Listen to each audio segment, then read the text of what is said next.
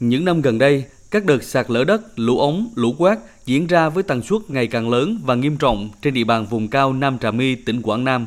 Chính quyền các xã vùng cao ở Nam Trà My đã thành lập các đội xung kích tình nguyện sẵn sàng tham gia cứu hộ cứu nạn. Anh Hồ Thanh Hiếu ở thôn 2 xã Trà Mai, huyện Nam Trà My cho biết, anh và gần 20 thanh niên trong đội xung kích của xã từng lăn xã tham gia cứu hộ cứu nạn qua nhiều mùa mưa bão. Ban đầu, các thành viên trong đội chưa có nhiều kinh nghiệm ứng phó với thiên tai. Sau nhiều đợt tập huấn, anh Hiếu và các thành viên trong đội được trang bị nhiều kỹ năng, kiến thức để tham gia cứu hộ cứu nạn an toàn và hiệu quả khi thiên tai xảy ra.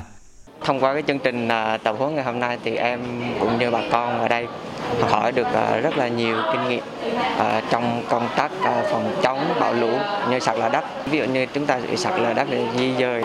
đến những nơi an toàn rồi hỗ trợ cho bà con rồi báo cáo cho các chính quyền địa phương để tiếp cận những vùng mà bị sạt lở.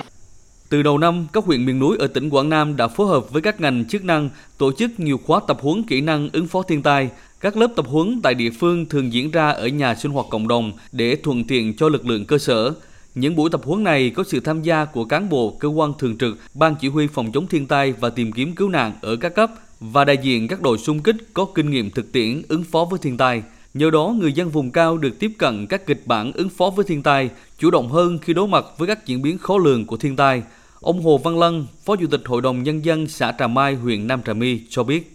Kế hoạch của chúng tôi tập huấn cho bà con chúng ta là gồm hai chương trình. Chương trình thứ nhất là giới thiệu sơ lược về thiên tai lũ lụt trên địa bàn xã. Thứ hai là thực hành thực tế trên bản đồ và sau đó bà con chúng ta sẽ lên thức minh. Hiện các huyện miền núi ở tỉnh Quảng Nam đã có kế hoạch bố trí phương án và lực lượng để tiến hành thông đường ngay khi xảy ra ách tắc giao thông. Ông Trần Văn Mẫn, Phó Chủ tịch Ủy ban Nhân dân huyện Nam Trà My, tỉnh Quảng Nam cho biết, phương châm 4 tại chỗ vẫn là giải pháp quan trọng, cấp bách trong ứng phó với các tình huống thiên tai. Trước cái tình hình diễn biến phức tạp của thời tiết năm nay, trong cái phương án và cái kịch bản phòng chống thiên tai, chúng tôi xác định là phương châm 4 tại chỗ. Trong đó và nói rằng là lấy cái lực lượng cơ sở và người dân là chủ động trong cái phòng chống thiên tai, phát huy được cái nỗ lực cơ sở giảm thiệt hại trong cái việc mà tìm kiếm cứu nạn.